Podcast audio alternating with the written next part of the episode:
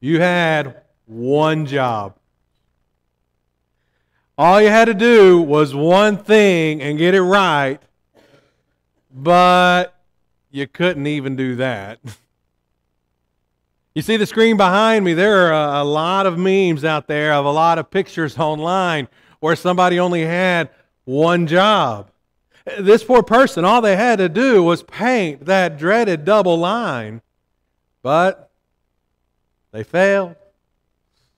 You had one job. All you had to do was paint the word yield, but for whatever reason, you spelled it the wrong way. See, some of you just went, oh, that's why it's there. Or one of my personal favorites. Now, before I even hit the picture, maybe I should just say, you know, if somebody ever comes to you and says, we have a job for you to do, we need you to put up a slide for kids to play on. Great idea. Let's let's put the slide up on the curb going right out into the street everybody. You had one job you know we've been in philippians and it seems as though the church in philippi just like with us they had one job and they weren't exactly getting it done just right. And because they weren't getting it done the way that it was supposed to be getting done the apostle paul by the inspiration of the holy spirit he would write these words do all things without grumbling or disputing, that you may be blameless and innocent, children of God without blemish in the midst of a crooked and twisted generation, among whom you shine as lights in the world, holding fast to the word of life, so that in the day of Christ I may be proud that I did not run in vain or labor in vain. Hey, did you catch my mistake there? I just caught. I had one job, and it was to spell the word twisted correctly, and I spelled twitted. I guess we all fail from time to time, don't we? You have one job Philippi, and what is it? You are to shine as lights in the world. That's your job. That, that's the job for the Christians there at Philippi. This is our job today. That we are to be a people who are allowing our light to shine very bright in this very, very dark world. As we go about this life, we are to be spreading the gospel verbally. We're to be living a life that is so unique, so distinct, so different than the rest of the world that we don't blend in that we stand out, that our light shines bright in this dark world. Jesus said, You are the light of the world. A city set on a hill cannot be hidden, nor do people light a lamp and put it under a basket, but on a stand, and it gives light to all in the house. In the same way, let your light shine before others so they may see your good works and give glory to your Father who is in heaven. Let your light shine. Let your light shine in such a way that you are doing good for other people. We looked at this last week. Do you remember what the mind of Christ is that we saw there in Philippians 2 5 through 11? The mind of Christ is the mind uh, of a servant. It's the mind of someone who would leave everything and do for us. Jesus Christ left heaven. He, he left the glory of heaven. He left the prestige of heaven. He left heaven and he came to earth and he lived here as a servant. He took on the form of man. He gave up everything for us. And it's a mindset that we too are supposed to share in as we continue to grow in the image of Christ. That we should be a people who, who want to do good for other people for the glory of God. We don't do good for other people for our own uh, pat on the back. We do good for the glory of God. And in doing that, our, our light shines very, very brightly. But we also let our light shine by being good. Paul says, I want you to be blameless and innocent, children of God without blemish, holding fast to the word of life. Wow. You know, the word of life, the Bible, the word of God, it should shape every aspect of our life.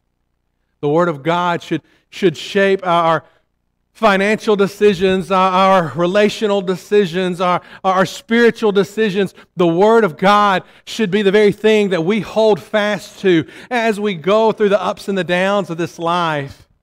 And we should be a people who are living that blameless and innocent life. And you see, there's no way you're going to know for certain if you're really living that blameless and innocent life unless you know what God says here in this word of life.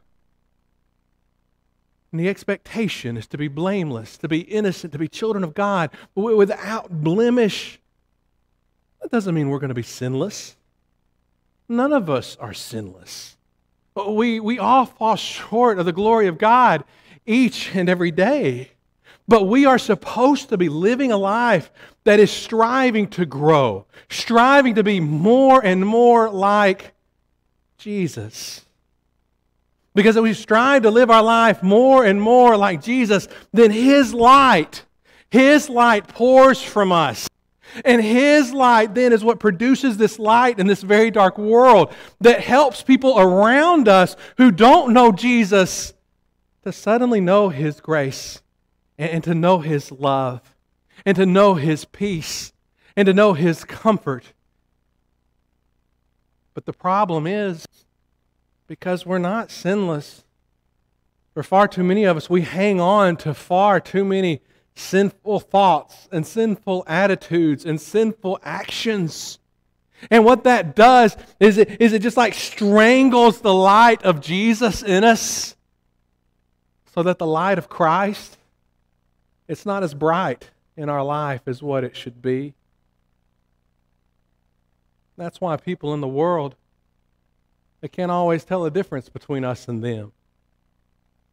Because we have all these things, these sinful things that we still hold on to. This was happening in the church in Philippi. Their light wasn't shining as brightly as it should have been, as it could have been. And the reason was because there was some conflict among them. I tell you what, you want a way to hinder the spread of the gospel of Christ? It's whenever Christians are at conflict one with another. And what is it Paul says to do? He says, I want you to do all things without grumbling or disputing. I tell you what, church, if we don't leave here with anything else today, if we can leave here with this understanding, our life will be a whole lot better for it, and so will everybody else's. Do all things. All right, now I don't have to be a rocket scientist or a biblical scholar to figure this out. That doesn't mean some things. That doesn't mean most things. That doesn't mean the things I choose. All things. And how do I do all things? Without grumbling or disputing. Now, I can't speak for the church at Philippi, but how do we do on this? Do we live a life determined to do all things without grumbling or disputing? If you're like me, you haven't even made it through today. Without complaining, without murmuring, without griping, without whining. But yet the command the command here in Scripture, these, these precious ancient words that our life is supposed to, to change because of. The command is simple you do all things without grumbling or disputing. You know, the reason we struggle with it, it, it reveals a lot about us. If we do tend to still complain and gripe from time to time, you, you want to know what it reveals? It reveals that we need to repent. And it reveals that we all have some growing up to do in this life, growing up spiritually to do. Because again, we know, we know that we don't do everything just as we should. We know that there are things, sinful things in our life that we struggle with. We all do. And we're not alone in that knowledge. The Apostle Paul, he had that knowledge about himself, and he could readily admit to that knowledge. In Romans 7, he would write there, beginning in verse 15 For I do not understand my own actions, for I do not do what I want, but I do the very thing I hate. Now, if I do what I do not want, I agree with the law that it's good. So now it's no longer I who do it, but sin that dwells within me. For I know that nothing good dwells in me, that is in my flesh. For I have the desire to do what is right, but not the ability to carry it out. For I do not do the good I want, but the evil I do not want is what I keep on doing.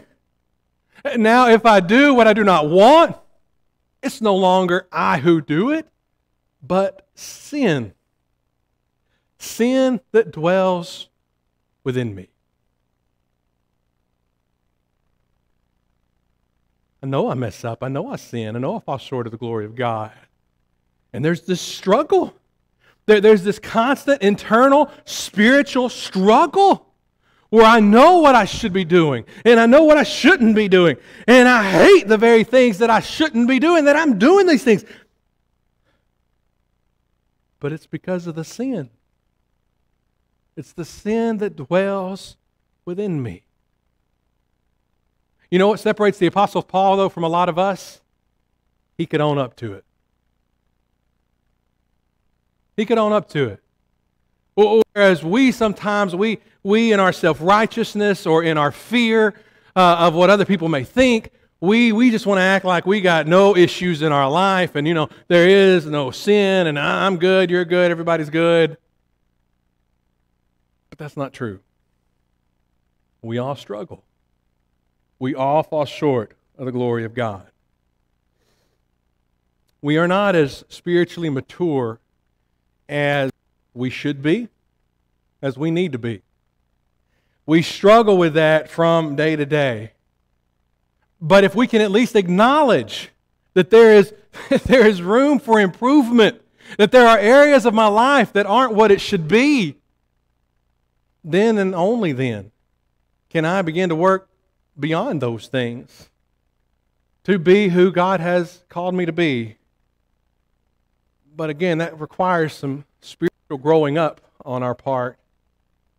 Listen to what Paul would say, going back to verse 12 of Philippians chapter 2. He says, Therefore, my beloved, as you have always obeyed, so now, not only as in my presence, but much more in my absence, work out your own salvation with fear and trembling, for it is God who works in you both to will and to work for his good pleasure. Now, notice what Paul did not say here. He did not say, I want you to work for your salvation. You can't work for your salvation, you can't earn your salvation. Salvation is a gift, it's a free gift from God through the blood of Jesus.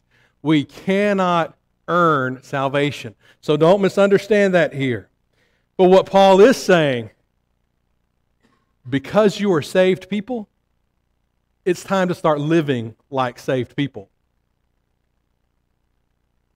The way I might phrase it, you say you're a Christian, act like it. Act like it. Don't just do it in name alone, actually live it, or it really doesn't matter. Saved people should live and act and think like saved people, or, or guess what that means? We're not saved people.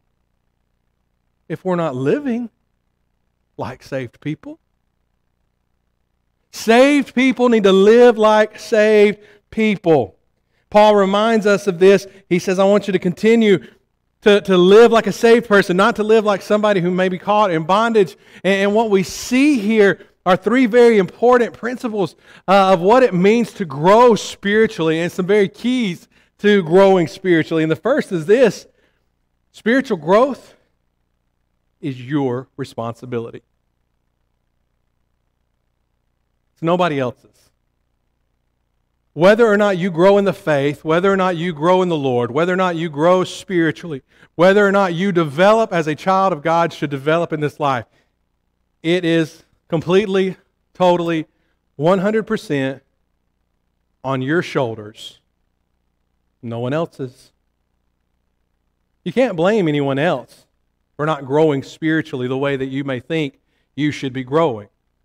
You can't blame it on your parents. You can't blame it on your spouse. You can't blame it on fellow Christians. You can't blame it on the deacons or the elders. You can't blame it on your Bible class teacher.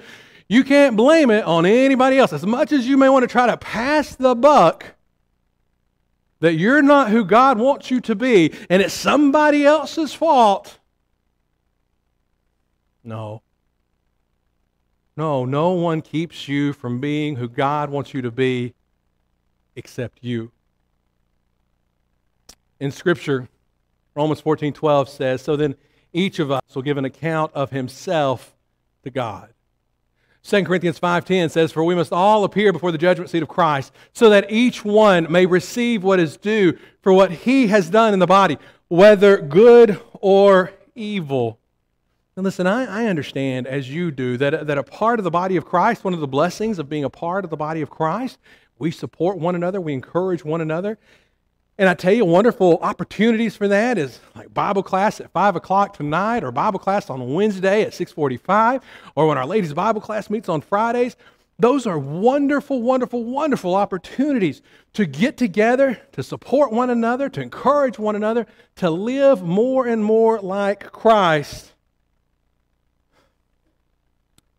But one day, one day you're going to stand just as I will you're going to stand before God in judgment.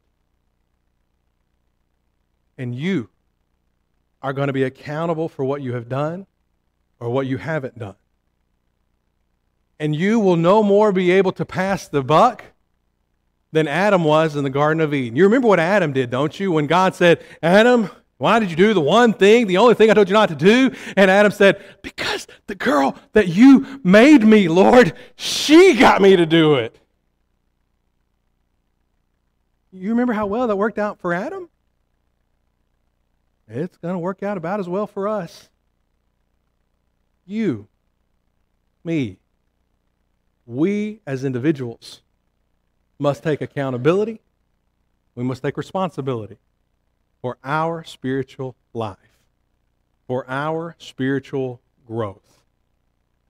If I am not where I need to be in Christ, that's nobody's fault but mine. I think a second thing that we see is that spiritual growth is a work. He says to do what? To work out your own salvation. It, doesn't just happen. Spiritual growth takes work. Work is what? Work is intentional effort. You have to put in the work if you expect to see the results. If you want to see your spiritual life grow, guess what you cannot do? You cannot go to bed tonight, put your Bible under your pillow, and just assume that somehow, by osmosis, in the middle of the night, you're going to wake up in the morning and you're going to know everything you need to know about living for the Lord. Doesn't work that way. Nothing in life works that way. Why would you think that the most important thing in your life would work that way? If you want your spiritual life to be as it should, it takes effort. It takes you doing your part. Work out your own salvation. But then notice the latter part. For it is God who works in you both to will and to work for his good pleasure. You see, while we are working out our salvation, God is working within us. It's God who enables us, who empowers us, who, who gives us the desire, who gives us the energy, who gives us the, the ability. It's God that helps us to grow spiritually. We're not growing spiritually because we're really good people. When we think that way, that little devil starts to get in our life with self righteousness, and we start to pat ourselves on the back, and we start to think, well, you know, I'm a, I'm a pretty spiritually mature person. Don't ever think that way. It should be a big red flag, by the way, if you do. If anything, because we understand that it's, it's God who empowers us, that enables us, that we live a life not of self righteousness, but of thankfulness. because we can see, we can know, we can understand. I could not have done this on my own. This change was not possible by myself. I could have never overcome that sin that had entangled me for so long all alone. The third thing is that spiritual growth must be taken very seriously. It says, work out your own salvation with fear and trembling. I'm going to tell you something really good right now. There is absolutely nothing that you can do to make God love you any more or any less than He already does. That's a wonderful thing. That is a truth that should just give you so much hope on dark days. But there's danger to that same statement. Sometimes we'll take a statement like that, knowing that God couldn't love me any, any more or any less. There, there's nothing I could do to make him love me any more or any less. And you know what that means to me? If I'm not very careful, then I'll translate that in my human mind to say, so God doesn't care. I don't have to change. I don't have to repent. I don't have to be transformed. I don't have to live a renewed life because God loves me just as I am. And God does love us just as we are.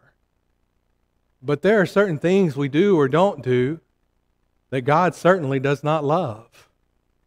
God does not love sin. Again, you go back to the Garden of Eden. What was it that happened to Adam and Eve?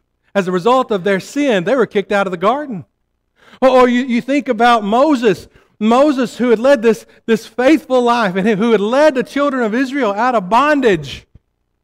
And he didn't get to go into the promised land. Why? Because of his sin. Or how in the days of Noah, the flood came because of sin. Or how throughout the lives of the children of Israel, you know, they spent 70 years in bondage, 70 years as slaves because of their sin. Jesus died on the cross not because of his sin, he died on the cross because of our sin. The knowledge of how serious sin is to God, it should motivate us every single day to live a life that is in accordance with His will. We should wake up every day thankful for a new day, but now I'm ready to live my life and fear and, and trembling as I strive to, to work out my own salvation and live the life that God has called me to live. God wants us to grow up. He wants us to be more and more like Jesus. And if we will humble ourselves before God, we can be. James 4 says there, beginning in verse 7 Submit yourselves, therefore, to God. Resist the devil, he'll flee from you. Draw near to God, and he'll draw near to you. Cleanse your hands, you sinners. Purify your hearts, you double minded. Be wretched and mourn and weep. Let your laughter be turned to mourning, your joy to gloom. Humble yourself. Humble yourself, therefore, before the, before the Lord. And he, he will exalt you. Be humble enough to say, Lord, I can't do this on my own. I've, tried. I've tried for far too long to do it on my own. And He will exalt you, He will lift you up. He will empower you to grow spiritually. And, and as we grow up in the Lord, then and only then can we be that, that bright and shining light that God has called us to be, that He expects us to be. Then and only then can you successfully accomplish your one job. You have one job, Christian, to let your light shine.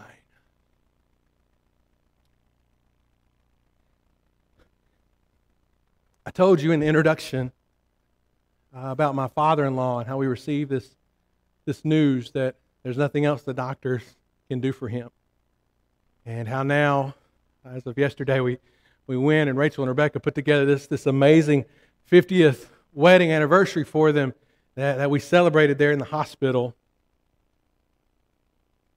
He's been fighting for about three years now, leukemia, and it hasn't been an easy battle. But I want to tell you something, and the reason this picture's up there, so I can, I, I want to share. I'm very proud of my family, and I, I want you to know how bright of a light that they have been to nurses and to hospital staff. Church, I've come to visit, and hopefully it's been none of you, but I've visited plenty of Christians in the hospital before where I've walked up to a nurse's desk and I've said, Can you tell me where so and so is, what room they're in? I have had nurses roll their eyes and say, oh, Yeah, they're in room so and so. And you want to know why? Because they weren't letting their light shine. That's why. They were acting like any other disgruntled, uh, annoying, frustrating patient.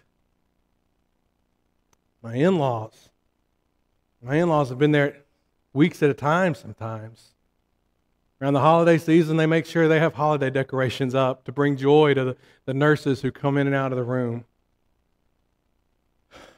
They're compliant, they're kind, even right now, there's a, there's a little box sitting right outside of the room with Halloween candy in it for, for all the nurses to, to enjoy as they come and go. And yesterday, yesterday, as we were having this, this celebration, it was the nurses who said, We want our picture made with Mr. and Miss Box. And they had written a card and in the card, there were so many testimonies as to the relationship that they've seen between Danny and Lucille, the love they have for one another, how it's impacted them, how they want their own marriage to be like theirs, how their relationship with God, how it's meant so much to them. Even this morning, I know my mother in law is watching she, she watches. They watch every Sunday. They tuned in with us this whole time. And she gets up and she gets dressed and she gets ready for church. Even sitting there in the hospital room. And it makes a difference. It makes a big difference how we live our life. Because you got one job. You do all things without grumbling or disputing, that you may be blameless and innocent, children of God, without blemish in the midst of a crooked and twisted generation, among whom you shine as lights in the world, holding fast to the word of life, so that in the day of Christ, I may be proud. And I didn't run in vain or labor in vain. What's the last part of that mean? It's simple. You want to make sure that your time on earth wasn't wasted, that you didn't do this in vain. You make sure you're living your life as a child of God has been called to live, regardless of the circumstances you're in, regardless of the situation. You do all things without grumbling or disputing you let your light shine no matter what's going on because you don't know. You don't know the impact that it can have on those in this dark and dying world. You've got one job and you've got one chance at this job. And if you don't do it the right way, your life's been wasted. Don't let your life be wasted. Listen, if you've never, never obeyed the gospel today, if you've never been baptized for the forgiveness of your sins, the water's ready if you are. Maybe as a child of God's, though, maybe before you leave here today, maybe you need to repent because you know better than anybody. You have not been living a life that is exemplary of that bright and shining light. Maybe that's something you'd like for us to pray with you and for you about. Or maybe there's some other needs you might have. We can help you in any way. Won't you come as we stand and sing?